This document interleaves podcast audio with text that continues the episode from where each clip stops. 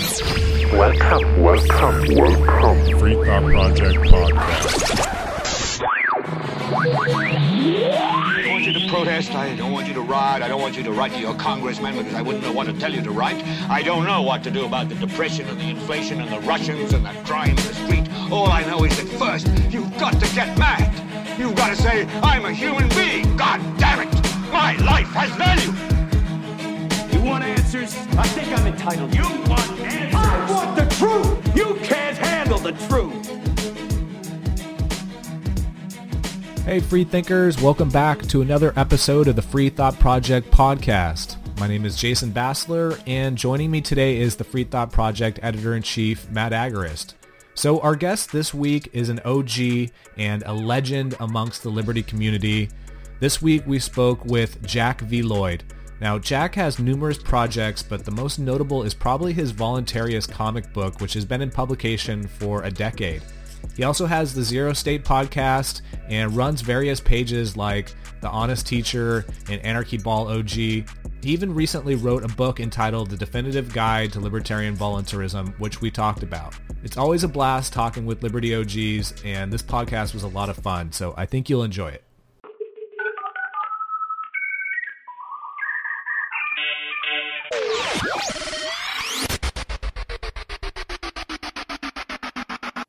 So, welcome to the Free Thought Project podcast, Jack. Uh, definitely stoked to have you on. It's been a while since we've chatted, so this definitely should be fun. Uh, in my opinion, you're one of the smartest voluntarists on the internet. Uh, you're certainly one of the most productive and active.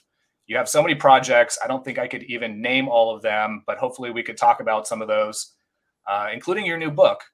But I also wanted to get into the gun control debate a little bit. Uh, maybe we could talk about the Libertarian Party and how they're under new management and a few other timely topics as we might just jump around a bit uh, because you're sharp and I kind of want to pick your brain.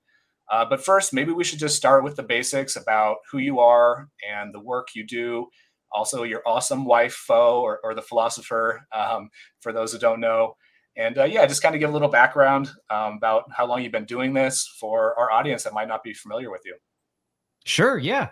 Uh, so, yeah, I'm Jack. And uh, I've been uh, kind of in this liberty scene for over 15 years now, uh, which I guess I don't know if that makes me older or younger or something like that, but yeah, for, for how much people cycle in and out, I guess it makes me ancient. Uh, but the the the path to that was you know not from you know growing up with this type of stuff. When you know when I grew up, I grew up in a relatively, I guess you could say, conservative Christian household, evangelical. Um, definitely was around a lot more people of the Republican neocon type.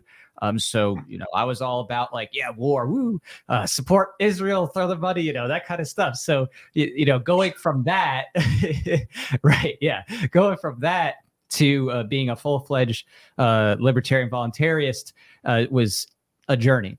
And that journey had started when I was in college. I was actually in my history class, and the professor was talking about the American eugenics movement. They were talking about Buck v. Bell and the forcible sterilization of Carrie Buck because she was an epileptic. And Justice Oliver Wendell Holmes said three generations of imbeciles is enough. And so he sentenced her to be forcibly sterilized. And I was like, oh, wow, okay. I never heard about that before. And that really shocked me.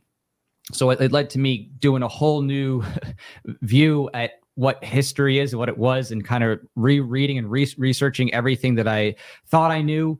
And that led me on a path of, of going down a whole bunch of different rabbit holes. I was, you know, definitely big into Alex Jones way back then, you know, um, the end game uh, days. And then of course later Obama Deception, stuff like that. So those types of, of videos that were, you know, getting virality in the early days of YouTube definitely inspired me to do more research and look into things and see what's true, what's false. And then, uh, you know, getting into it with some friends in college, uh, some people who would eventually go on to be a part of the Free State Project and things like that challenged me. And then I came to a point where I stumbled across this website called the No State Project by Mark Stevens, and there was a quote on this that said, "Should goods and services be provided at the barrel of a gun?" And I was like, oh, you know, uh, can't say that you know ethically I believe in that, and that kind of flipped me to being a full-on voluntarist. Which, for those you know who don't know, it just means someone who wants to maximize consent and minimize initiation of, of physical force against others in all interactions. So I, I kind of rejected the state as as a paradigm I thought was unethical, and that kind of solidified myself as a voluntarist by about uh, t- early, I would say late 2009, early 2010 arena. So I've been, you know, a full on, you know, voluntarist for sure for over 12 years now, and a libertarian, at least in the big L sense, for over 15. So. Wow, that's a long time, man. That's longer than Jason and I for sure. I mean, yeah, it's it's been a yeah wild journey for sure. Uh, and then you know, in, in doing that, of course, I did all the different types of activisms you can imagine because you know as a student you know i did the small stuff where it's like i would help out with the student group i would lead and, and organize events, you know, like things you can do with like flex your rights seminars, like showing people how to flex their rights, uh, you know, s- speakers and stuff like that, uh, sign waving, going out protesting. Um, I was at the Ron Paul Festival in 2012, helping out with the vendor booth there. So I did a lot of like the the kind of typical stuff that someone might do when they're new to the to the scene, you know, with just whatever you can do, sign waving or door knocking, phone banking and the like. And then I got to a point where I was like, okay, I'm ready to do something that's you know more creative and engaging, and to and to try to you know, combine my talents uh, with something more liberty oriented. And that led me to doing um, some memes. Then eventually the Voluntaryist comic book series that I developed um, in 2012, and I'd you know done some stuff leading up to that, but you know actually set out to do the comic book series, and then along the way, you know during those years that I was doing the comic book, it, it drew attention to other projects and things I was doing, and I got involved with this page called Anarchy Ball and helped produce a lot of content with them and, and Ball Comics that kind of brought ANCAPism or anarcho-capitalism to the mainstream internet sense that hadn't been there before.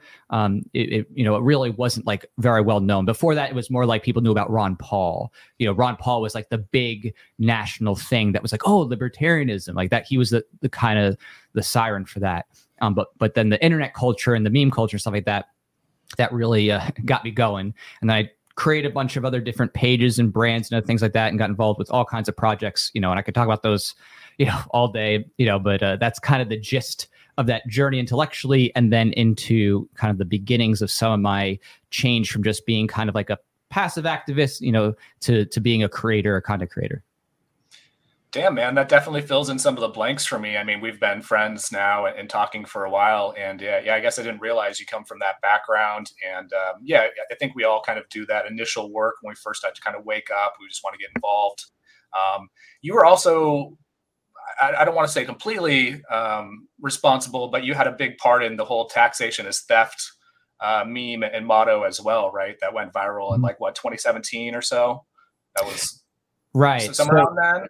Yeah, it, it was a funny story. So why it sticks out for me, and sometimes I get flack for it because some people like to be like, "Oh, you claimed like you invented the taxation stuff." Like, no, I never said it. Like, I never created the phrase. Like Rothbard said it a long time ago. But in terms of that becoming like a mainstream internet thing, and since I was that involved with all the creators and, and the pages stuff like that, like I was very aware. I, I you know I tracked the metric, I tracked where things are going, and there was this kind of discussion debate um, at the time. This was in, um, I guess you could say, early 2016, and people were deciding, oh, is taxation stuff is that too radical? And they were trying to, you know, downplay it and say, oh, you know, you're just alienating people, and that doesn't explain stuff. And I got really annoyed at that. It was, it was actually a, like kind of like a, a a point of anger for me. And I was like, okay, you know what? Screw you. If you think I can't, you know, post this stuff, you know what I'm going to do? I'm going to make it go viral. So I, I took this, you know, seven uh, things every kid must hear thing that had, you know, gotten popular independently. It was created by somebody else. I'm going to slip in taxation stuff because I knew people would just read it quickly at the top and not read down the list and share it. Right. It's just a thing. It's like, you know, sometimes people they're just scrolling quick. It's like, oh, I like this. I'm going to say this for later. And I knew that I could hack in that way.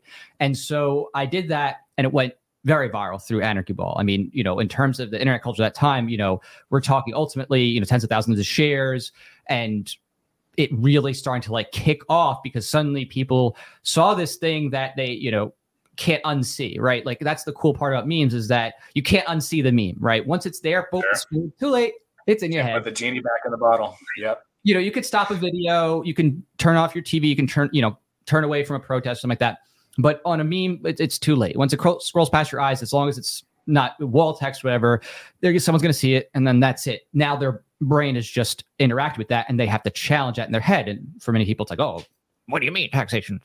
You know, so um, it was it was a very conscious, intentional thing that I did. Um, you know, trying to make that happen. I wasn't the only person, of course, who ever you know made anything like that, but it was it was a very significant marker and a change in acceptability, and inspired a lot of people to then themselves go and do other things in that zone and to actually like uh, you know, promote it and and do different ways of, of, you know, I guess you could say wake people up. I think of uh, Corey Watkins. He was yeah, he did that. I was about to bring him up. He did the the baseball game where he sat behind home plate and stood up with a taxation and theft shirt. That was awesome, man. Right, and that was in April. So I posted this stuff um, mid February about, or mid late February, and then later on he went and went to the game, and he you know had his big green shirt, boom, went on TV. I mean, and tons of other stuff too. I mean, just amazing viral videos. Like I'm sure people have seen that uh, video of the guy who like he blasts a uh, I think it's a beer. And he's like, you know, taxation is theft. And He's like, woo, and like, you know, shoots the beer can and drinks it, kind of thing. Like, what, you know, stuff. like um, you know, later on, I also, you know, produced the taxation is theft uh, video with uh, the philosopher. So, you know, if you've ever seen that video, like I know that video was posted on Being Libertarian. It had like four million plus views. It got re-uploaded to a bunch wow. of different pages. I think even uh, you know your guys' page at some point um, had re-uploaded that and you know it, it, just it continued to build and grow and grow uh, and lots of the people f- were suddenly getting comfortable with it. It was no longer this like oh you know you're just going to make people not you know like you not get it. So you know that's that's kind of like a good microcosm of what i do is i i do things that are you know guerrilla media tactics to challenge people and get them to uh, move the overton window get them to challenge themselves and, and, think about way things in ways that they normally wouldn't. So you know, it's just a part of uh, of having fun, but also really getting people to think, even when you know they're programmed to not think. sure. Yeah. Exactly. Planting seeds by any means necessary. That's that's the way I like to put it. But it, it feels like that was kind. Of, oh, go ahead, Matt. Go ahead. Oh, I was just gonna say, and it's still going. Um, you had a the they had a, a congresswoman from uh, Cal- Colorado, Lauren Boebert, uh, ran with on her platform right after she got elected. She she had a tweet go mega viral for saying taxation is theft. I mean, she's obviously a hypocrite for for indulging in taxation, you know, but still, we we covered it back then. That was just last year, so it's still it's still going strong, you know. Absolutely. I mean, the penetration on that uh, has been, just been incredible. I mean, Turning Point USA, they co-opted it and started to put signs. Um, if you think like Lauren Chen, who's you know formerly, I guess, Roaming Millennial, you know, she has that in her Twitter bio. Like so many different people ended up adopting it because they realized that this was kind of the radical messaging that people really got excited about. It was the modern version, in my opinion, of people saying no taxation without representation, right? That was the big mantra sure. with the American Revolution. I think today the new, you know, second American Revolutionary spirit is taxation is theft. I think that's kind of the new wave, and I think that especially um, got a lot of fanfare within the 2A community.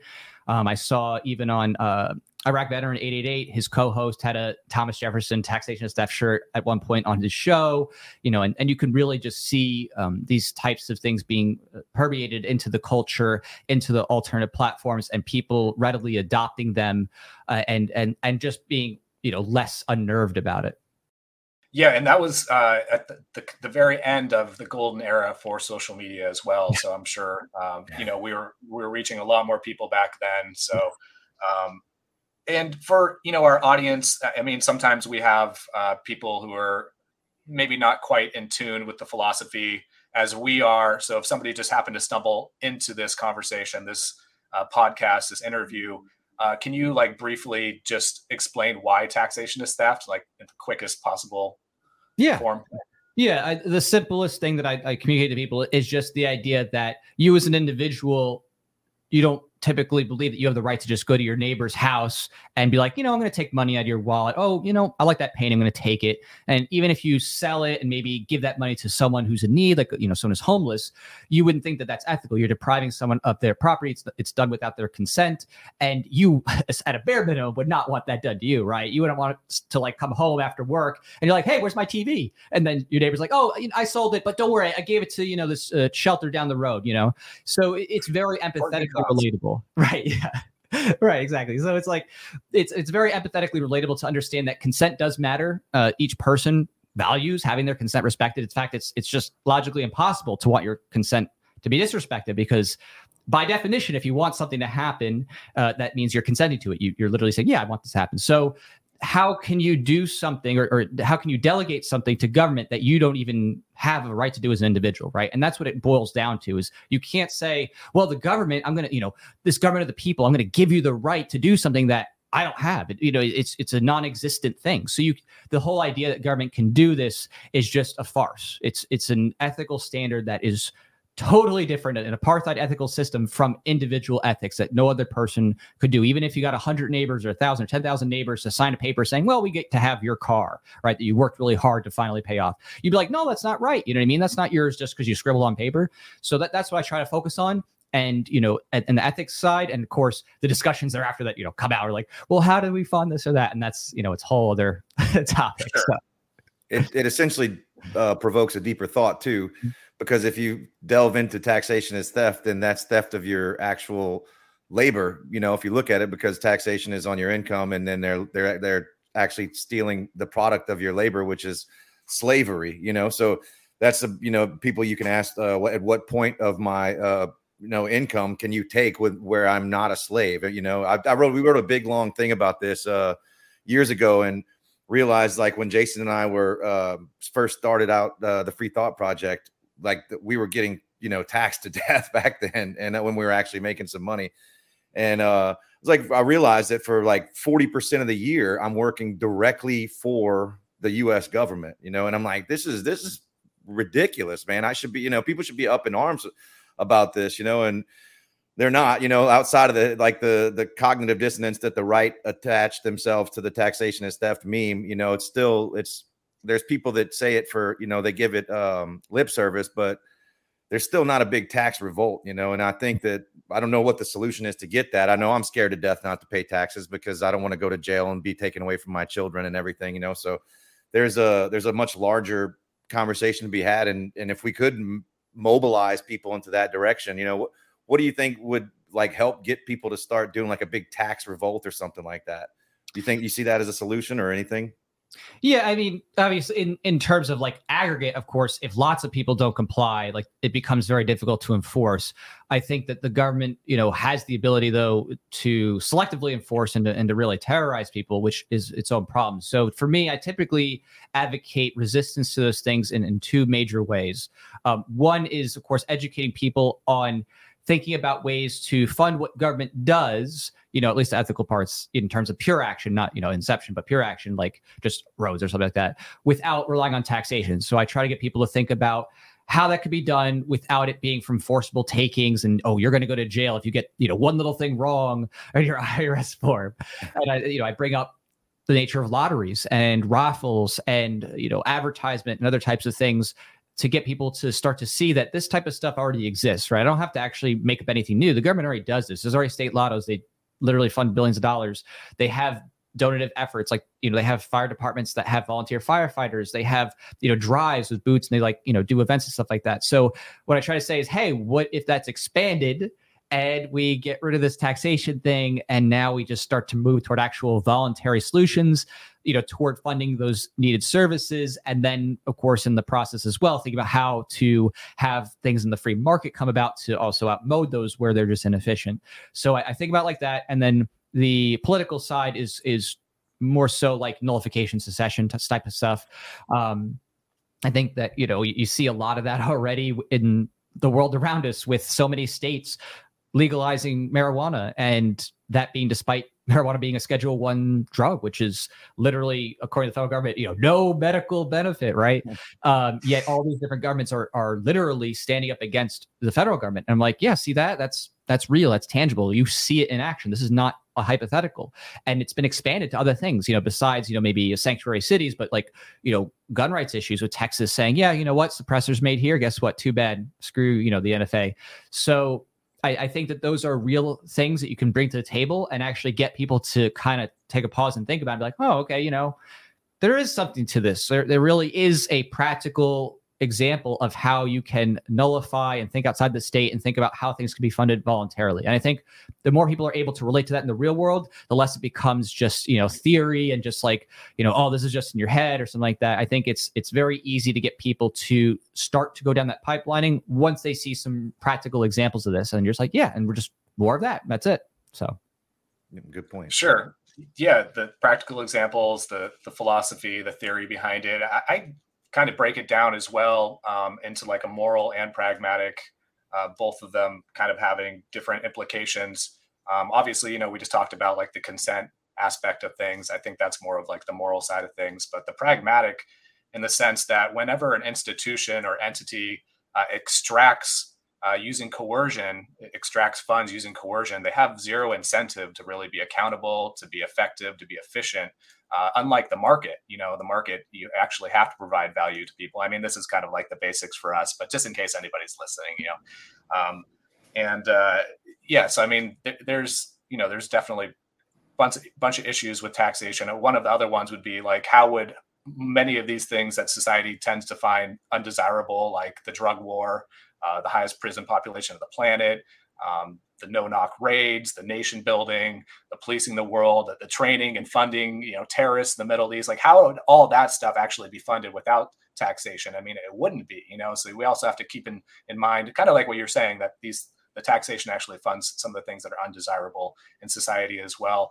And I, I guess you know we were talking about the philosophy a second ago. It's like, how did the left get so confused uh, with kind of just going along and actually being especially, especially progressives and liberals being kind of on the side of taxation when uh, they're obviously so against consent when it comes into like sexual activity or in the bedroom or whatever. It's such like an important virtue for them to, to uphold consent but yet when it comes to society and our economic value being stolen from us like how do they get so confused on that? Is this just the social contract and that whole clusterfuck or what are you, what are your thoughts on it um, for me, I, I, mostly see it as uh, them lacking like actual uh, principles in terms of their ideology. I think a lot mm. of leftism is about outcome-based things or utilitarianism. So they they have an emotional reaction to problems and they just want to see the outcome change. And they haven't really thought about, okay, yeah, but what are you doing that you're you're getting to that point with, right? They're like, oh yeah, there's people starving, and then like, oh well, I guess if we just tax the rich, and then magically, you know, people will not be hungry. But they don't think about the implications and the end what's and the principles of what's being done to people, you know, in that process of taxation. So that's that's the most typical thing that I see in, in discussing that with someone who comes from um, a, a, more mainstream progressive bent is that they're very much uh, outcome focused like oh a problem. Okay you got to just put a you know fix that problem. You got to put band-aid on that problem. They don't think about the implications about what they're advocating for and the harms that can come about and the unintended consequences and then the end what and the day after day after uh, when they make their advocacies. So you know for many of them uh, it it's it's tough because they have to learn how to think you know clearly and logically uh, for some of those things. And if not able to do that or if they struggle a lot then you have to really emphasize the counter emotional which is okay yeah you think that you know taxation is funding these good things but and look at all the people who are dying in the middle east because let's look at the drug war and look at all the people in prison right? So you're sitting here saying oh this is going to you know help healthcare but let's look at reality right? Is that really helping healthcare are these people sure. really doing what they're saying with it? Are they actually 30 trillion in debt, spending a trillion and a half on a failed F-35 and blowing up kids in the Middle East and weddings and stuff like that? So, you know, you can use the emotional to bring it back, you know, on that, but it's may not be as sustainable without, you know, really getting the principles down. And that's that's what's so crazy is that the left has deviated so much from all that stuff you just said. The left was against all the wars. They were against killing brown children in the Middle East. They were against like xenophobia, like all these different they were in, they were inclusive. They wanted everybody to be together, and like they have swayed so far from that. And just the last five years or so, it was like the Trump derangement syndrome was is a real thing. You know, now it's like everything is appeals to emotion and um and that's basically it. Like they, they want to rule by emotional decree and and and most of it is illogical. They they they they react instead of actually plot out anything like you just said. What do you think like was the impetus and the that kick started that? Do you think it's just was it solely Trump that drove these people insane or or uh you think there's something else that was building up before him?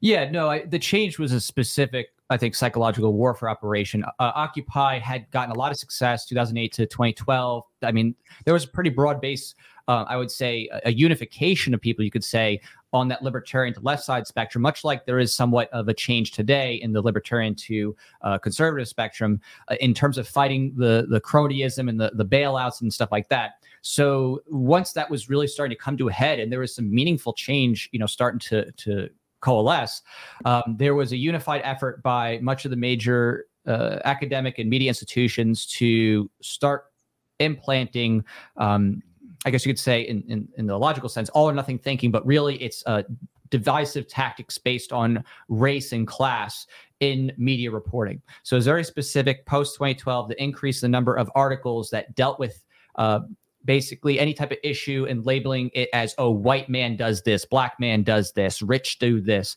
So they started to change how things were framed to redivide people after the unification was starting to come to a head. So that's what the, you know, those are the government, of course, always love doing, right? You know, COINTELPRO and Operation Mockingbird, they love uh, doing things to get people divided as soon as they start to see people becoming unified. So that though is is starting to to to come to its own struggles with the government to be able to effectively maintain those narratives because at this point, thanks to the internet, thanks to people being able to share things more readily, have video and live streams of stuff people are not getting as readily duped. You know, the event 201 stuff and the, you know, the planned panic of of 2020, that really caused a lot of people to like have that initial reaction, but the the the changes that came after that and the awakenings really solidified people against government narratives at this point. And I'd say thanks to a lot of, of great people who did uh, you know wonderful work in exposing this like dr peter mccullough and you know joe rogan having on multiple people to you know talk about this and calling out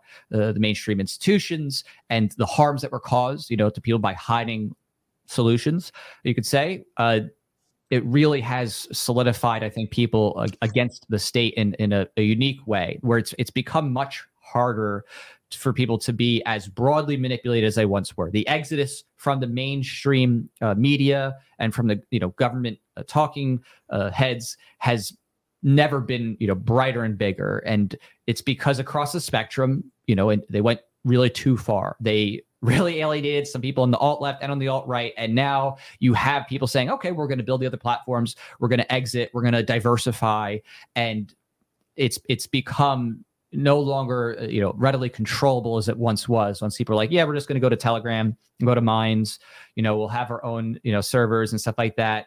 So you know the, the net result of those in the state really trying to clamp down was an equal response of people actually building the infrastructure needed to get information out directly to people um, outside of those mainstream, you know, typical channels that are now mostly owned by the big corporate press uh, channels and Google and stuff like that. So that's actually one of the things I was going to say. I don't think it's just uh, media and academia. I think it's also corporations. I mean, they've really taken on this this role recently of white knighting for social justice issues, and it's almost like they're lockstep within the mainstream. Uh, and it's like all all all three of those have become kind of one entity when it comes to uh, positions and perspectives, uh, which is interesting.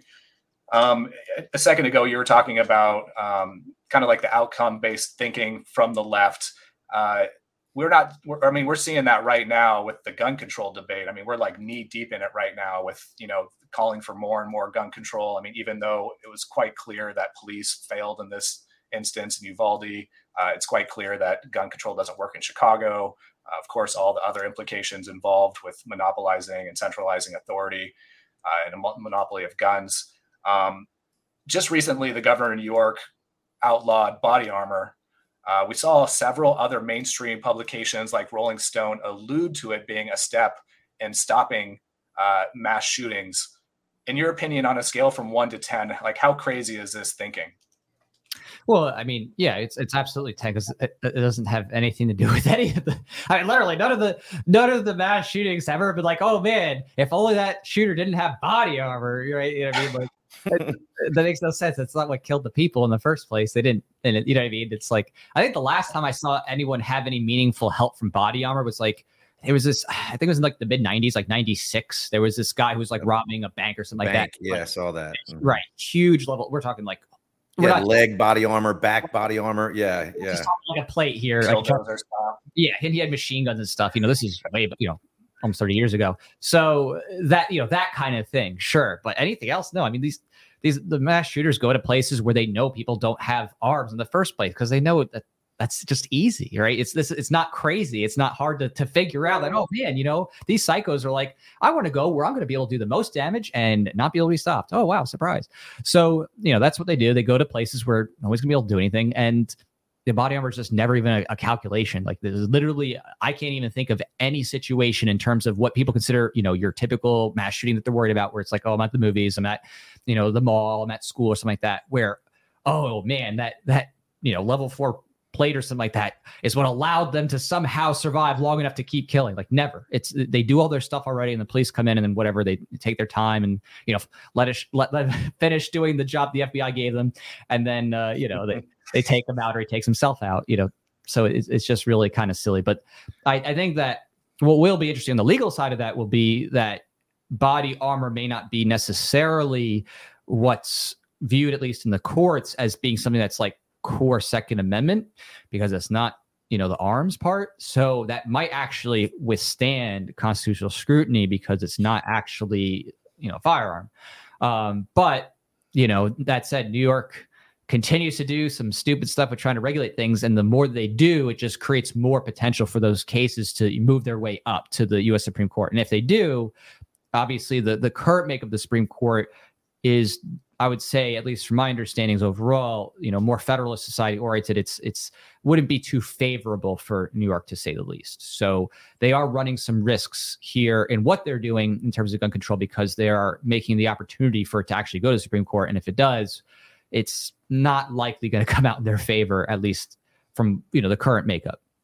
That New York tried to do it last year too, and I believe Congress tried it in 2015, and it's it's utterly asinine. As you said, it can't even be a second amendment a second amendment issue because it's it's passive. It's passive resistance to bullets, and that's it. You know, like it's it, the sole purpose of that is to make it easier for the state to kill you. Like Yes. that's it. You know, and uh, I actually ended. I wrote an article about that yesterday, and I, I ended. I was like, the you know the the logic of this bill is basically like they're what the next step in this would be making it illegal to hide behind things when being shot at. You know, Mhm. that's that's essentially what this is. It's just Yeah. this is just a, a barrier between you and a bullet.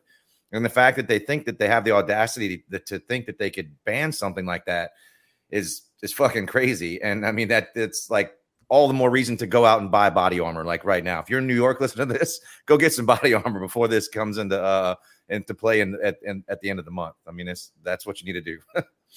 Black markets are beautiful. yeah i wouldn't feel too safe as a new yorker though I mean, I mean, you have we have the corporate press praising it. Like Rolling Stone Yeah. put out an article right after uh They're- Hochul passed the bill, you know, like, yay, New York banned body armor. Like that's a win. Like, how's They're that a win? on creating- Who's winning? Right. It- They're definitely It's- it's creating a new narrative about Mhm. this, and it's interesting to see how fast it, it popped up. Now, um, Uvalde native Matthew McConaughey recently spoke at the White House, and uh, he seems like he's become like all of a sudden the, the face of uh, gun control. Um, now, he he actually advocated for red flag laws, and I know that's something you've done work on. You, you've done some work in that arena. Uh, just how dangerous is are these red flag laws, and is there any one example that you kind of point to as as being disastrous? Yeah. So, I mean, red flag laws are pretty terrible. And for those that don't know, it's just it's laws that subvert your due process rights by lowering the standard under which your firearms can be taken by allegations that you know someone's a threat in some way. Um, and I would say one of the, the more interesting examples that I've seen was a, a Florida case where a man had posted just his uh, picture of his AR build online. So it was just him posting to social media you know, hey, I just, you know, finished doing this thing. And because he was arguing on the internet separately, not on that post, but on a different post uh, against gun control with a bunch of like anti, you know, gun activists, they decide to claim that this guy was a threat to them Hmm. and pointed to his picture of his AR build as a threat. And the Broward police who, especially this time, were you know especially bad. I mean, they're still bad, but they decided to say, "Yeah, well, we'll go take his guns." So they did, and it cost him a pretty penny to get them back. The, the judge was like, "Yeah, no, this is this doesn't qualify at all." But it cost him thousands, maybe ten thousand dollars with, you know, his attorney fees to actually spend the time to have to fight this and then get the stuff back you know, do a motion for replevin and stuff like that. So that to me is is one of the scary things is that it's a it's a readily weaponized tool, um, and yes. you know that has been used too in Colorado. There's instances of a woman who used it. Um, to go after someone she didn't like and made a false report. She did ultimately get charged in the end, but of course the guy suffered the immediate consequences of having his stuff taken for a time and having to get it back. Uh, so you know, it's it's one of those issues where it sounds nice on paper. It sounds like, oh, you know, we're going to help people, you know, be able to stop, you know, mass killers before they do something. But in reality, it's it's just dropping due process to a point that it becomes weaponized as a means to disarm people. Um, so I, of course, am against all red flag laws, absolutely, and I think there are much better ways to deal with these situations um, you know, proactively over red flag red flag laws, uh, both on the government and non-government side. So.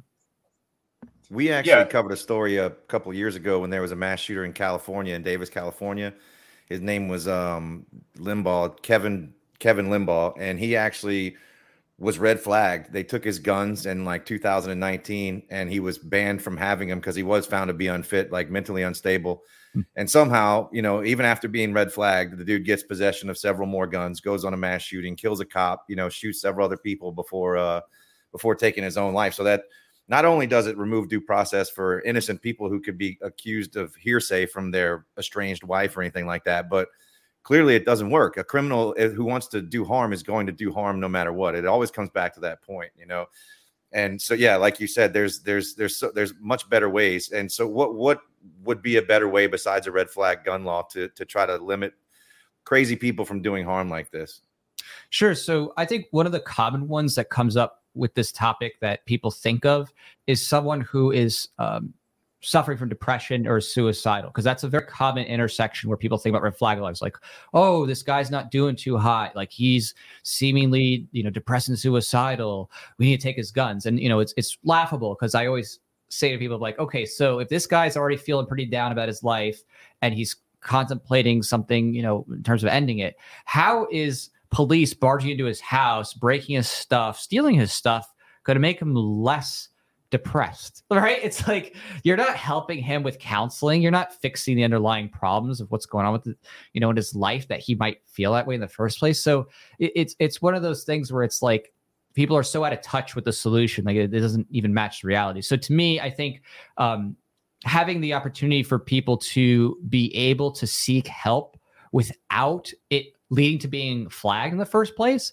i think that's just itself an important thing. Like there needs to be an outlet for people who can get help when, when they are feeling that to not be stigmatized to not have their stuff stolen and to maybe be able to have stuff put away for safekeeping if, if that's what they want or if that's you know what's needed without it becoming this huge process where they're having their stuff broken into and stolen and then dealing with court process and, and stigmas and labeling. And then of course after all that, not even getting help from anybody. Be like, oh, you're a threat to society. Well, we're going to take this stuff uh, and make it hard for you to get back and you know hurt you know your house. We kick in the door. Uh, but good luck on your on your mental health issues, right? So I think yeah, it's it's it's really ridiculous. So I, I think that that um, could be done in a, in a, legal structural change, like just you know upending, of course, the red flag law in that way, making um, uh, the ability for someone to seek professional help um, in a way where it's not turned into some you know law case against them. I think that would be a, a really important. And I think in the social realm, um, one of those things is just being proactive with those who you know are seemingly uh, you know depressed or suicidal in that in that way. Um, it's it's always good to reach out to friends and to and check on them. You know, ask you know how they're doing. Uh, be a supportive help. Um, you know, give references. You know, in case they need counseling and stuff like that. Um, and to not you know instead uh, use the violence of the state to threaten them. and make their lives that much, you know, worse. You know, calling the state uh, to solve your problems in that way typically does not end up helping out the way you think it will. Uh, more it's, often than not, it's going to make things yeah. worse. So yeah, go start, go search welfare check on the freethoughtproject.com and see how well that works out. Right. You know, I mean, anytime, anytime you dial 911, it's a roll of the dice, right? And to, to assume that these red flag laws aren't going to be abused, just like no knock raids aren't abused. I mean, you know, it's just naive at best, uh, dangerous at worst. Um, and of course, we have the example of Duncan Lemp as well uh, from, I think, what was it, two years ago now? I think it was 2020 in Maryland. Definitely check out that case, guys, if you want to learn more about it. Um, and even uh, Tim Pool recently was swatted again for like what the tenth time or something last night. Yeah. So I mean, it's it's obvious that you know law enforcement doesn't have any discernment. Uh, they're not actually like connecting the dots. Like, hey, this is the tenth time we're we're going to the same studio. Like maybe this is a false alarm. Uh, so I mean, at what point do they become uh, like responsible for this? Like, at what point does their negligence? It should have been like three, right? Not like fucking ten times they raided this guy's house based on false calls, you know, swatting him. Like they they have to bear some of the responsibility by now. I think this is like absolutely crazy that that it, like the cops are in on it or something. You know that that doesn't make any sense to me. I think um, one of the reasons what what uh, why there are so many different ones too is my understanding is that uh, different departments were dialed in. So these people are pretty crafty. They maliciously went to like different counties and like different you know subdivisions to try to change things up so they can keep you mm. know roping in different departments to come out um, I mean, how many departments are in Tim Pool's town? I don't even know where he's located, but like, you, have, you, know, you, could have county police, you could have city or town police, you have state police, you have potentially at least three sure. layers, right? Like, yeah, bureaucracy that you can cycle through potentially. But I, I, do agree. I think I was saying, you know, Tim should be suing over this and changing the case law about how police can do these types of raids. There, ha- there has to be some you know stopping point that you can't just have this unlimited ability that oh someone called in i guess we could raid your house like where's the there's literally no fourth amendment at that point if anybody can just call in and get the police right. to you know go and raid your house kick down the door okay well then this is you know meaningless. So right. i hope he does sue and you know i hope he has good attorneys that figure out a way to to find some type of limit to it because without it then there's no stopping it right? And there's literally you know and if there's enough bad actors who hide where they're calling from or switch off how they're you know calling from you know he he, he get ready getting ready every other week or whatever. I mean this is crazy so I know, and the cops do have like you know they can't have it both ways. They can't not respond, and then we bitch at them for not responding, and then they do, you know. So I guess that at some point they do have to respond to these calls like that. But with all the police state gear that they have, all this tracking devices and everything, apparently whoever's calling in Tim Pool is like really sophisticated. They must have some really good gear because you can they can triangulate a cell phone within a matter of minutes, you know, and like if they're responding to a house where a cell phone's calling from another county over, like that that that's negligent on their part, right? They can they can they can triangulate the position of this and they can see that it's not there.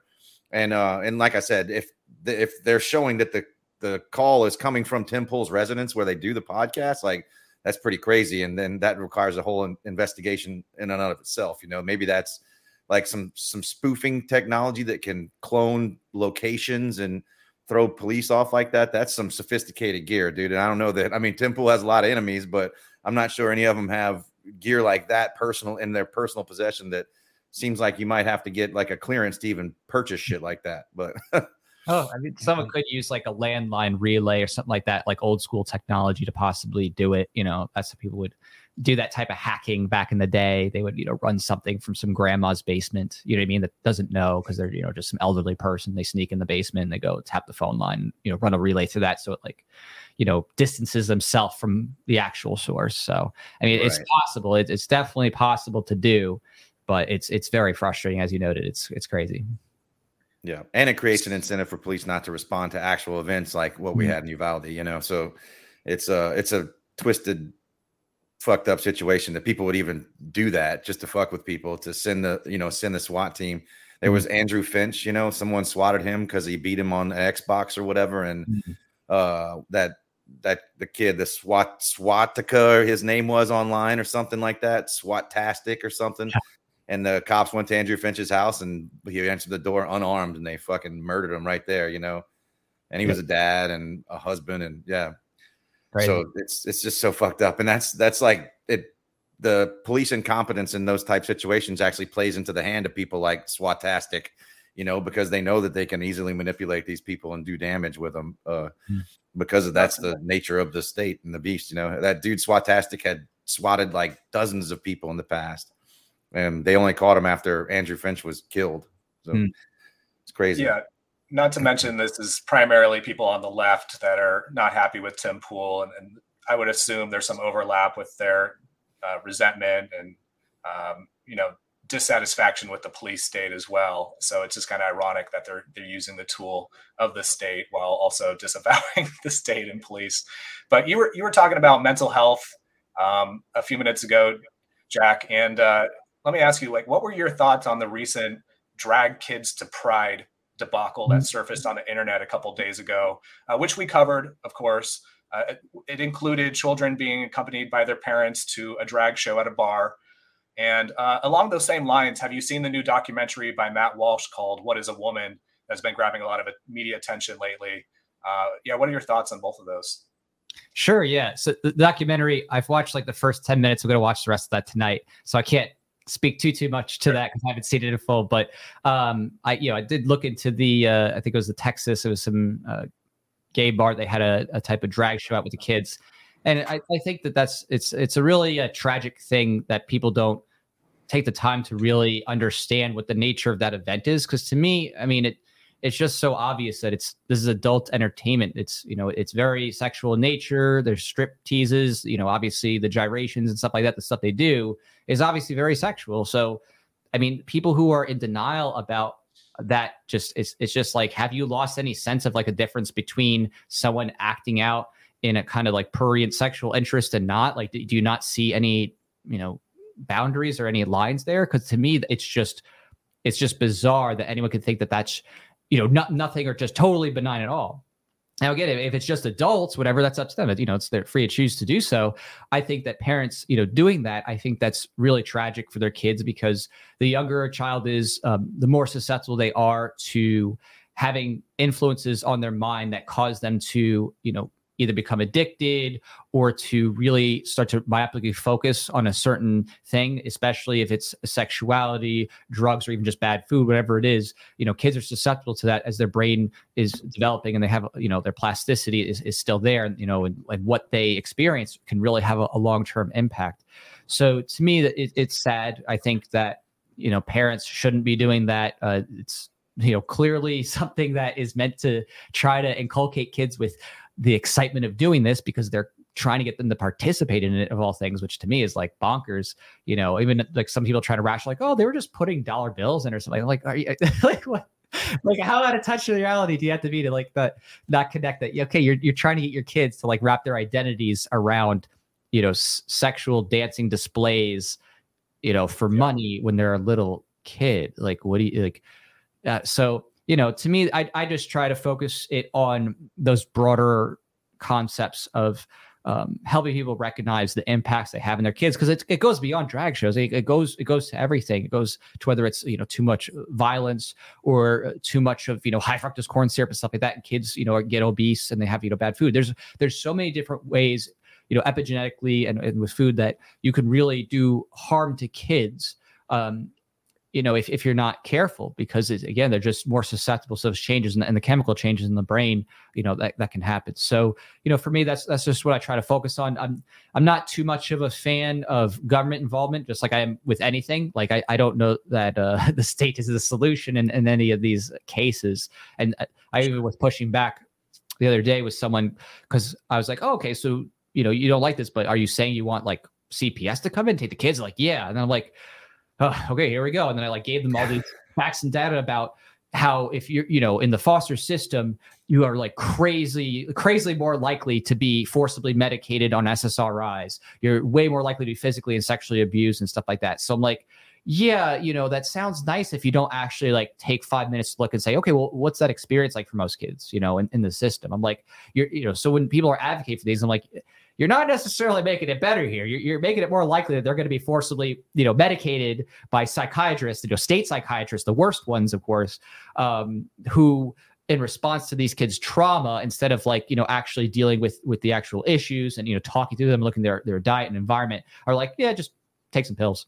You know, very common. It's it's it's because it's a big business with government. It's another one of those cronyism things, right? You know, hey foster system. Oh we have connected crony deals to you know make sure that every kid is you know pushed to have all these different drugs that the state pays for. So you know I, I just try to get people to have some reality checks about that. Again it's it's not that i'm necessarily saying oh that that home life is the best thing in the world right now I mean, obviously the parents need help but i just don't think that um, jumping to the state is the solution to the problem is wise either especially in light of the consequences of of going through that system. And you know there are some people who did have and have been, you know, rightfully saved and did get a, a, second chance at life because they, you know, left parents who were just too strung out to take care of them and they're being neglected. It, you know, there are some cases, but I'd say in my experience, you know, being a former juvenile defense attorney, having a lot of research into juvenile issues, uh, talking with people who have been through that system and, you know, doing some research on it. You know, Carlos Morales, he has, you know, the case against, you know, Child Protective Services book. It's a great book to read, you know, to give you a sense of what can go on in there. I, I just find it to be more likely than not that going through that system is going to lead to more harm and some problems in, in, in most cases. Again, it's not like you know good things can't happen. It's just again if we're talking about you know what are the repercussions here? I mean you're not necessarily getting to a safer healthier place. And in fact you may be doing things to them that um, could have their own long term detrimental health effects especially if they get stuff like risperdal with you know serious side effects you know on the mind and, and the body. So yeah, and in regards to legality, like you said, you don't think the state should intervene. I agree, um, and because of those situations. But I mean, if those kids in Texas were at um, a, an establishment where those people were women and they were dancing for money, that would have been illegal. It's illegal to bring your kids into to strip clubs already, you know, in Texas, and for that reason, because it's adult entertainment. It's not it's not for children. But this is all being done in like this the name of like trans and and gay rights and there's they're not gaining any rights by this, right? They're like going after children is not going to somehow make trans rights even better. Like eh, there's no there's no persecution of trans and gays in America anymore. There were and and recently, you know, like gays couldn't marry what 7 years ago, you couldn't get married if you were gay and that was a big deal. Like people deserve equal rights and now we have equal rights. All the all the gays and lesbians and trans people do have equal rights. But when you go after the children, that's when a problem arises. You know, uh, Dave Smith had an awesome tweet the other day. He said, gay and trans people deserve all the same rights as everybody else. But the truth is, in our country, they have all these rights. There's no real debate on that. There is a debate about what children should and shouldn't be exposed to or allowed to do, which is perfectly reasonable.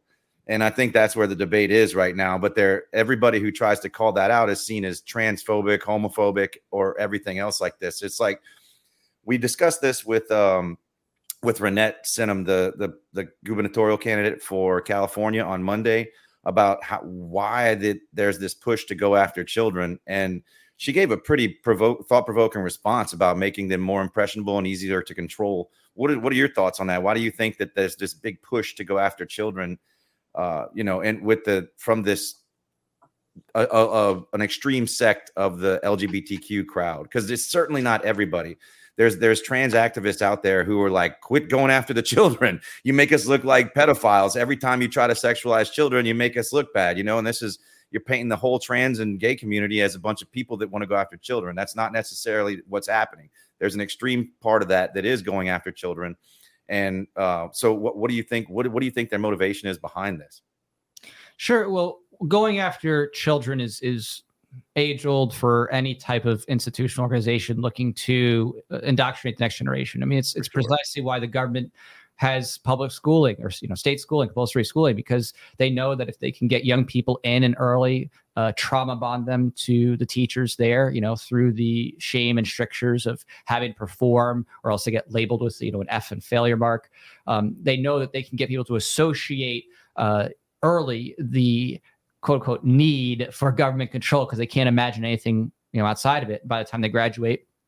They you know question how anything could get made without the state because they're like oh well how you know how would we get roads and stuff like that? Because all they know is like okay the government needs to tell me what to do hour by hour minute by minute or things don't run right? So um, this idea of, of trying to reach children on that end you know the idea of trying to reach children in, in marketing advertising obviously people who are um, you know, major corporations try to do things to reach kids because they know if they can create a positive association uh, with a child, that can last for a lifetime. It, I mean, that includes, you know, musicians, right? If you hear a certain song as a kid, maybe you're 12 or 13, you're on the radio, that might be like a time in your life where things are exciting and it, and it, can stick with you for the rest of your life. If you have a positive association with a certain diner or something like that where you used to go, like for the rest of your life, that can have a positive association that, you know, you fondly think of it. So I think that in, you know, this same vein, they're trying to reach kids to create in their minds what are positive associations and, you know, good quote unquote times so that kids for the rest of their lives will, of course, associate anything within the LGBT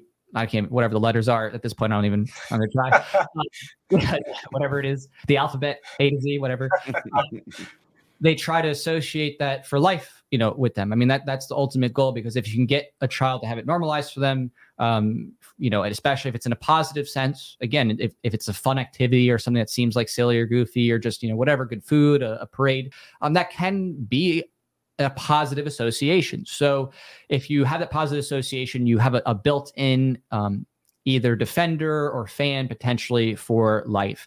And the big problem here, of course, is that some of these activities that they're trying to put on these kids are not benign in any sense of the word. You know, this this is not exactly uh, he, you know hanging out like just eating hot dogs and watching you know a little show or something like that. This is highly sexualized content uh, with people whose goal is to express a, a very specifically gender, sexuality, identity um, with sexual moves and, se- and sexual language. I think they had like the "it ain't gonna lick itself" thing. Um, you know, at that club again, they're not talking about Tootsie Pops here, so it's it's something that is is very clearly geared toward bringing about a focus on sexuality and sexual identity. And so, the ultimate aim of that, in my opinion, is that if kids are um, focused on that, they're not really doing anything to build themselves up in terms of their virtues, their character, their business skills, their communication, their independence, right? If all you're focused on is, oh my gosh, uh, what product am I going to use at noon? And then what, what product am I going to use at 8 p.m. tonight? And oh, I got to change my hair. I got to change my style. Oh, you know, I, I, I got to keep, you know, being fluid and, and showing that this is my true self. You're not really doing anything um, you know productive for yourself that gains you actual intellectual power financial power emotional power and healthy relationships so the more dysfunction they can breed with this uh, the more broken people will be as they grow up because that's what they wrap up everything in.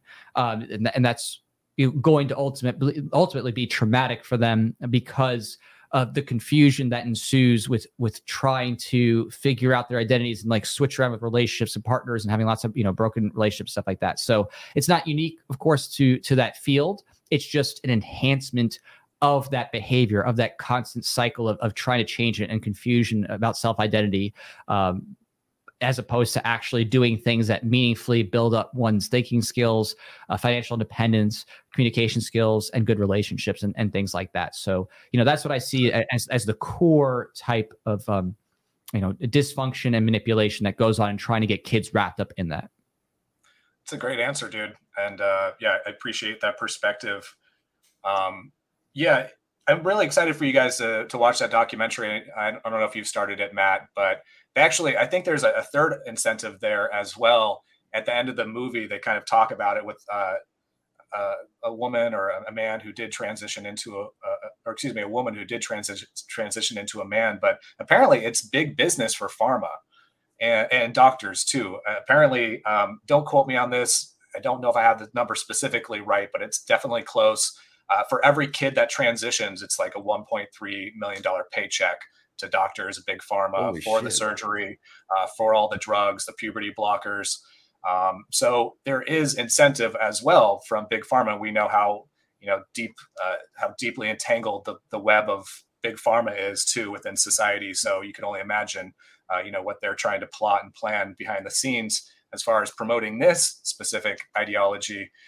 Um, so yeah, that's it's definitely uh, some sinister stuff there. Uh, I think there's probably more behind the scenes. Unfortunately, I think the parents that are involved in this are just kind of useful idiots. Uh, I hate to say it. Um, I think they feel like they're trying to do something for the cause or do something for humanity, for equality, but unfortunately, it just seems like it's uh, there's too many indicators pointing at the opposite. Um, so let's switch it up a little bit here. Um, I, I did want to talk just briefly about the LP and what's going on uh, with with them. So I did uh, ask Pete Quinones and Sally Mayweather the same question when they were on our show a few months back, but and I know you're involved with the Mises Caucus, like casually. I don't know if you, really do too much. I know you're supportive of them, um, but like is this compromising and this is kind of a big question i know it's maybe not so much a, a topic anymore but a few years ago this was kind of a, a, big topic within the anarchist community is by like taking on the caucus and the lp is this kind of compromising our principles by using the political apparatus to fix the political apparatus and is there a moral dilemma there as as principled anarchists yeah. So yeah, this is a great question, of course, that you know lots of people love debating and talking about. Um, and for me, I am of course a voluntaryist or through anarcho-capitalist, so I am 100% for um, you know reaching ultimate stateless society if you know possible. So for me, um, the the ideas here uh, about what participation is uh, and and whether it validates it, you know, I think even harkens back to Lysander Spooner, where he talked about the ideas of voting and saying, well you know when you vote and someone's trying to lessen the oppression on them um, just because you're forced into a battle and you're suddenly like oh crap a bunch of people trying to kill me and you defend yourself doesn't mean that you're consenting or wanting to be in this battle. It's just people are attacking you and you're literally just trying to be like hey i'm trying to survive here. So i take that view of you know defensive voting and trying to dismantle the state in whatever ways you can in that way is not consenting to the the, the system at large. Um, and i would say that i probably differ from some of the more modern voluntarists uh, in that realm because a lot of them are very apolitical and their views are just that you know if you participate you're validating it and so on and so forth. I'd say my view is more so that i'm trying to actually dismantle and break down the narratives of the state in every avenue possible i don't believe that political is the end all be all solution absolutely not at all um, it's just one of the avenues among many in a giant pipeline a, a whole liberty you know economy you can say of trying to yeah. get people to have their minds change. And I, I think that it's it's actually important to get involved in every arena not that each person has to but just the idea that pe- there are people getting involved everything from education uh, you know businesses art music you know blogs vlogs podcasting as you're doing and stuff like that. Um, you know whatever it is it, it's important that the message of liberty is spread into all those types of channels and all those niches and all those industries um, because without it people are not necessarily going to hear it. They're not going to you know get it out there because as you well know the government and the collusion with uh, certain social media companies and, and big giant media corporations is, is, there to try to suppress those voices and to keep others from hearing it. So um, when it comes to the nature of the LP itself specifically, I also like to just you know simply push back in a couple ways and and just remind people that the Libertarian Party itself is a corporation, right? It's just a, it's just a business that's you know a fundraising corporation. So even that apparatus itself is not the state. It's just a bunch of people who they get money and then they choose to use that money in different ways. And some of the ways they use that is for hosting events, bringing in speakers, doing social media outreach, and on top of that, of course, doing uh, initiatives, whether it's like a ballot initiative or running candidates, stuff like that. The candidates part is is in some ways kind of um, a smaller portion of the time um, as opposed to what is you know most of the time being spent which is doing different types of outreach engagement and events and stuff like that so you know in, in terms of what the lps as a whole you're, you're spending actually probably less of the organizational and orchestrational time on just the candidacy as much as messaging in and of itself right um, i mean especially since you know their wins overall haven't been even that big yet. They've grown, of course. You had the first technical, you know, libertarian uh, congressman, you know, with Amash switching. You had the first elected libertarian in Wyoming in their House uh, legislature. So, you know, there are definitely changes and there's definitely some interesting signs coming up. But um, for me, I like the LP um, in terms of a messaging apparatus because it stands out from the mainstream Republican Democrats who have this, of course, long and terrible history, right? So even the people complain, well, the LP hasn't been effective with them. They're like, okay, great. At least they haven't been responsible for funding drone bombings and mass murder and incarcerating people. Like you could sit there and complain about lack of effectiveness. Yeah, but I'll take lack of effectiveness over being effective at theft and murder, right?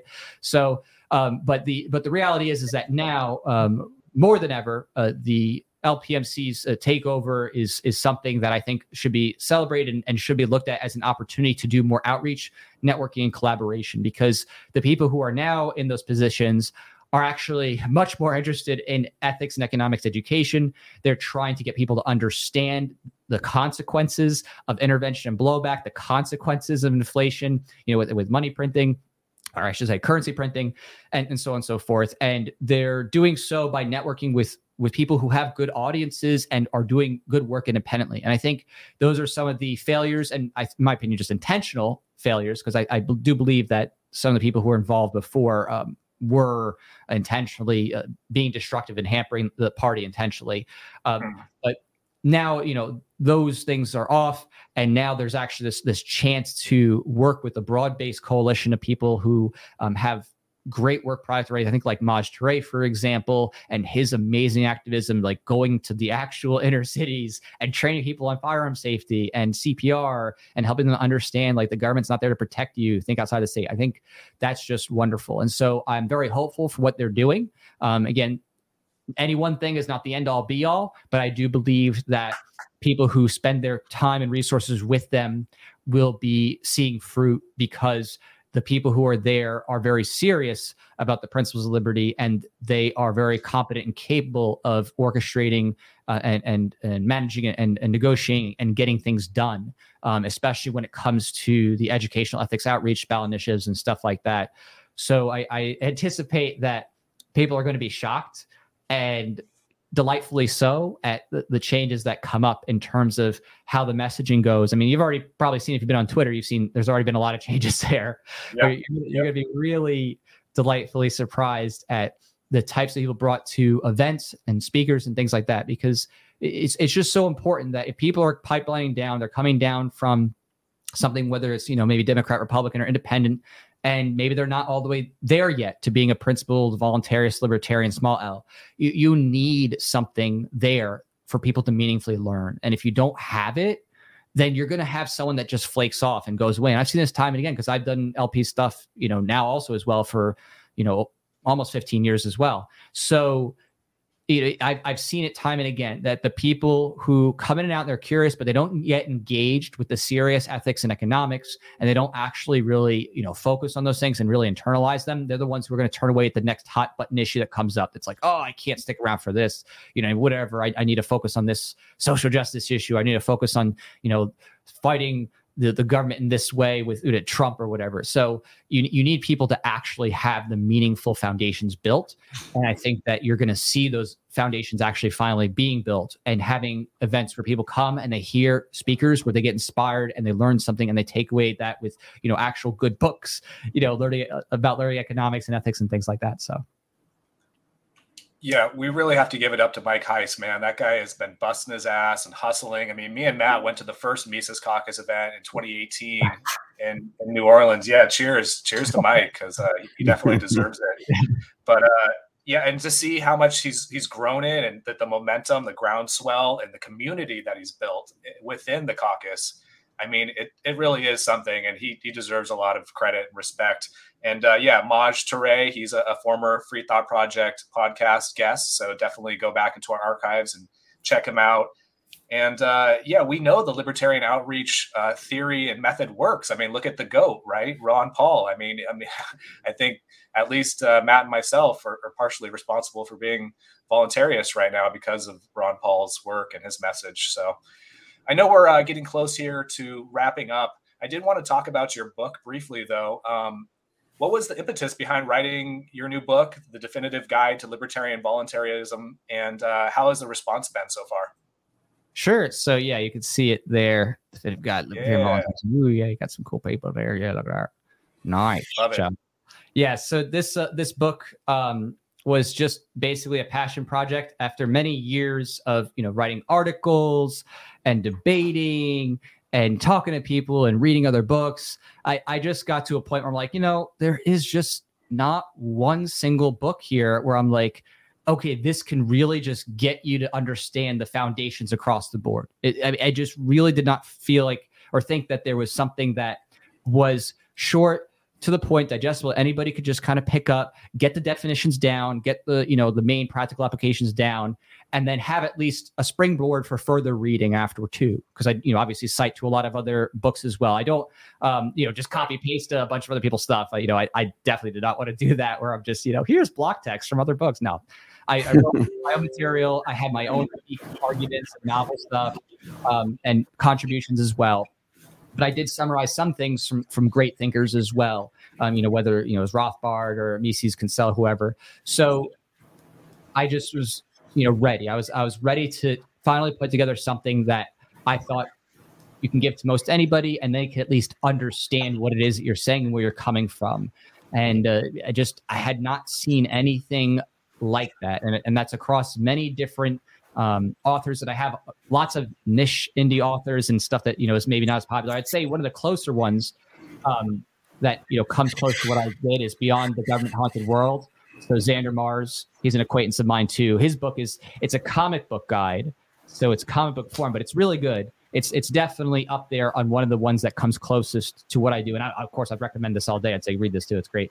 Um, but th- there's just very you know few guides that really do that in a in a succinct, direct manner that breaks down the definitions and the key terms. Um, instead of debating like, well, what does non-aggression principle mean, and you know, what does you know self-ownership mean, stuff like that. So, I, I was like, you know, it's it, it's just time. So I put together. Um, half of it was like articles I'd written over the course of many years, and the other half I like wrote in an afternoon, and I edited over weeks. It's helped me with some of the you know the editing and stuff like that, and just you know get some clarity.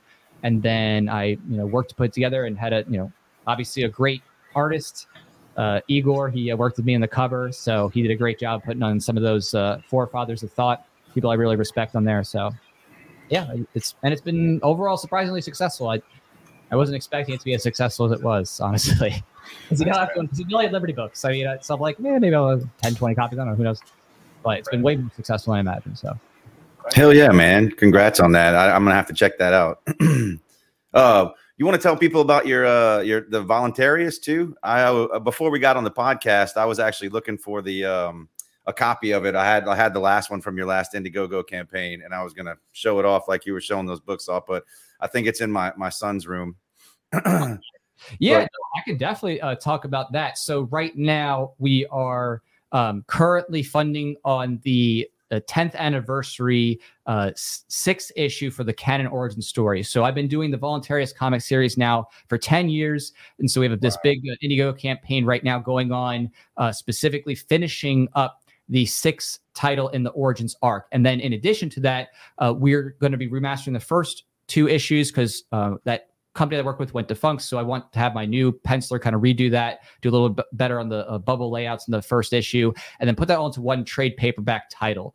So um, it's it's been a pretty cool journey being able to actually work on a comic book series that uh, really integrates the message of liberty at its core. It's not a preachy comic, so I try to emphasize that to people that no, yeah, it's not it's right? It's but it's it's not like you know some '60s Batman thing where it's like you know you're a villain and this is what you need to think. No, it's it's it's definitely just like a regular story with a unique set of circumstances and, and intriguing character development and unveiling mystery that instead of the norm, which in you know most comic books is the government is either good or it just has a few bad apples and they need to fix those bad apples, right? So this this sure. is just the idea that government is not default seen as the ethical norm and is actually shown to be you know the true aggressor that those in the state are and it does so you know in an intriguing captivating story you know in a superhero genre story uh, about this young man's fight against the state as they try to enslave humanity once for all and, and especially after they kidnap his parents you know after he's affected by a cosmic radiation event and things like that. So it's got all the you know signs of the typical superhero genre stuff but with a, a much different uh, twist and a much different dialogue set Definitely. We need that guy today, man. if only if the Voluntaryist was fucking real, right? well, uh, man, since we're getting towards the end of the uh the the show here, would you like to plug uh anything else? Like uh, your Indiegogo campaign, man. You went over a thousand dollars more than uh than what you were asking for. I love that, but still we're gonna we're gonna send people that direction. But uh tell everybody else where they can find you, how they can help uh, you know, get involved or whatever. Absolutely. Yes. So um, yeah, exactly. So the uh, campaign, yeah, we're 100% funded already. We actually did that in the first 30 days. So it's been the highest funded, fastest funded campaign of all time. We broke through the first stretch goal, so backers are even getting a bonus art perk already, and they're getting a bonus, you know, sticker that we did for you know reaching goal. And that's over on Indiegogo. So you could just go to Indiegogo and type it in. I also gave you guys a link, the short link to the Origin 6 campaign there too but um, you know it, it's something that i think has been a long time coming. I think this this final wrap up here is going to actually be uh, the masterpiece needed to really break more into the mainstream. And we already have been. We've been doing some interview with with Comicsgate people people who you know left the mainstream uh, comic books industry because they got tired of you know the the going woke over at Disney and DC and Netflix and Amazon, and it's just people who are tired of it. So we've been we've been doing that track too, doing outreach there, just talking about the story and how it's a unique thing. And you know, in addition to that, uh, you know, comic book series. Of course, I do a bunch of other stuff. Uh, we just did a music video called "I Did Not Consent." That is me and the Philosopher just did a music video. Uh, you know, title "I Did Not Consent," and that music video talks a lot about the different ways the government oppresses people and, and how people don't consent to those things. And with the music video, we even include a little Easter egg at the end with us charging up, you know, and uh, you know, basically become these superhero characters to tie into the volunteers at the end. So uh, the philosopher work is something I did, you know, produce content for, and she's great. You know, she has uh, her channel on on YouTube, on on Facebook, and things like that. But you can connect with her stuff or my stuff, uh, mostly from uh, the philosopher. That's T H E and then P H O. So pho. It's like a Vietnamese noodle dish. So instead of the I with philosopher, it's a P H O pho.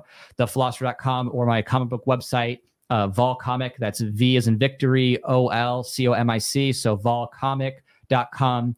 I would say those two websites, at least, they have links to many of other projects and channels and stuff like that. So, you know, one of those two websites will connect you us to connect you up to us and and see what it is that we we got going on because we're always doing new creative stuff. We have some other stuff actually in the works, some that I can't talk about yet.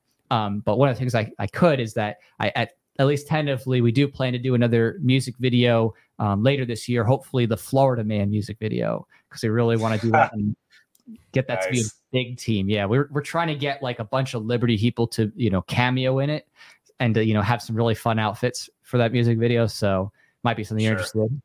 But uh, yeah, we're gonna do uh, we're gonna do that big hopefully uh, in November. You know, doing the campaign through uh, January. So.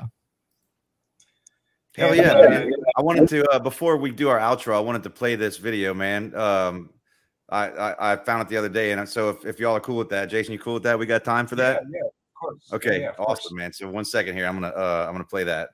Yo, just being real right now, I did not sign on to jack shit. I did not consent. I did not consent. I did not consent. I did not consent. I did not consent to all these evil endless wars. And I did not consent to you robbing me for the poor. And I did not consent to the drug wars prohibition, the mass incarceration, crony clandestine vision. And I did not consent to throwing children into prisons. They call it public schools, really stated superstitions. And I did not consent to the phony Fed Reserve. Fiat forced to fill the bankers' pockets undeserved. And I did not consent to the taxes on my land. A neo feudal slavery of serfs by the tax man. And I did not consent to a draft or conscription. My body's not your property for military missions. I do not consent. I will not be silenced. These stated shackles cannot stop my liberation sirens. I do not consent. I will not be silenced. These stated shackles cannot stop my sirens. That's an admission. Fight tyrants to the death. Fuck being enslaved on a prison planet complex. The, if the info war that's for your mind, your body, soul, and status. Waste by pedo politicians, whole world ravaged. I did not consent to the nasty no knock raids. Murder of Duncan Lemp Breonna Taylor and a babes. I did not consent to victimless crime laws. The innocent locked up over milk and straws. I did not consent to Operation Mockingbird. MK Ultra experiments and fake news blurbs. And I did not consent to being ruled by a few. Different sets of standards, one for them, one for you. I do not consent. I will not be silenced. These stated shackles cannot stop my liberation sirens. I do not consent. I will not be silenced. These stated shackles cannot stop my liberation sirens. I will not comply with the new world order, the system of obedience, and I will not comply with shutdown threats. Life's not worth living in a cave with no bread. That's right. This world is ruled by a bunch of sick psychopaths. You think voting's gonna change that? Ha! Think again. You gotta change minds. You gotta change the culture. You gotta stay strapped 24 7. This is our last chance. Take a stand. Dude, Fuck yeah, man. That's awesome. you can feel the passion coming through with your voice. I love the production value too, man. yeah, dude, that was really well done, man. I mean, bravo on that. Thank you. And big ups to Jason Rink for uh, helping us out in that. He's a real OG. He's been doing um, a lot of Liberty productions, and uh, he actually was what he did in the nullification film with Tom Woods back in the day and, and Boldin and stuff like that back like 2012. So Oh wow. Yeah. And that's just uh, one of many of your videos too, right? I mean, you have a bunch of different music videos that We uh, people can delve into uh, when they're looking checking out your work. definitely, definitely. But uh, unless there's anything else, Matt. Um, oh, you're also on Twitter and Instagram too, right? Let's just and uh, Facebook. I, mean, pretty much all of the Instagram, Mine. Twitter, Facebook, Minds, Flote, MeWe, uh, yeah, ECC, Team It. Right. Um, let me see if I missed anything. There's probably something more that I'm missing. You know, we have our websites. You know, it's Odysee. Yeah, uh, we're everywhere. it's hard to keep up with all of it. it's Sure. hard to keep No, up. and it's good, man. It's so important to to spread the net out wide too, like that, as you know, Mhm. we've all experienced some form of censorship.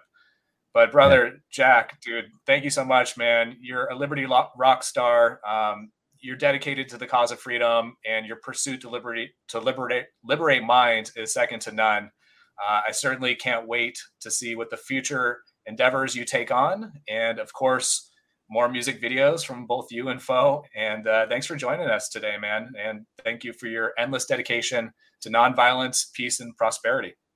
Oh, thank you guys too. I mean, you guys are also OGs, so we, we've always kept up with your work and know all about your struggles with the government coming after you time and again, trying to censor you. I mean, I know, I mean, personally, I can tell you just how far your work has gotten. I mean, to the point where even my uh, more lefty sister was like sharing your content and stuff like that before the government, you know, and the, you know the whole uh, you know shutdown stuff and, and them trying to take out you know the 800 pages they went after. So I'm I'm well aware of the things that you guys do, and I definitely try to share and you know do what I can to to let people know about your guys' work to keep the spirit alive because it's it's tough. I mean, it, it's tough when you're actually you know in the crosshairs. So it's uh, it's impressive that you guys have still been able to keep it up. So Thank you, man. Yeah, it means a lot. Thank you, brother. I appreciate that. Yeah, it's certainly not easy, but we're, we're trying our best and uh, we're going to keep going regardless. So, yeah, well, enjoy your day, man. Thank you so much for your time today, and we'll have to do it again.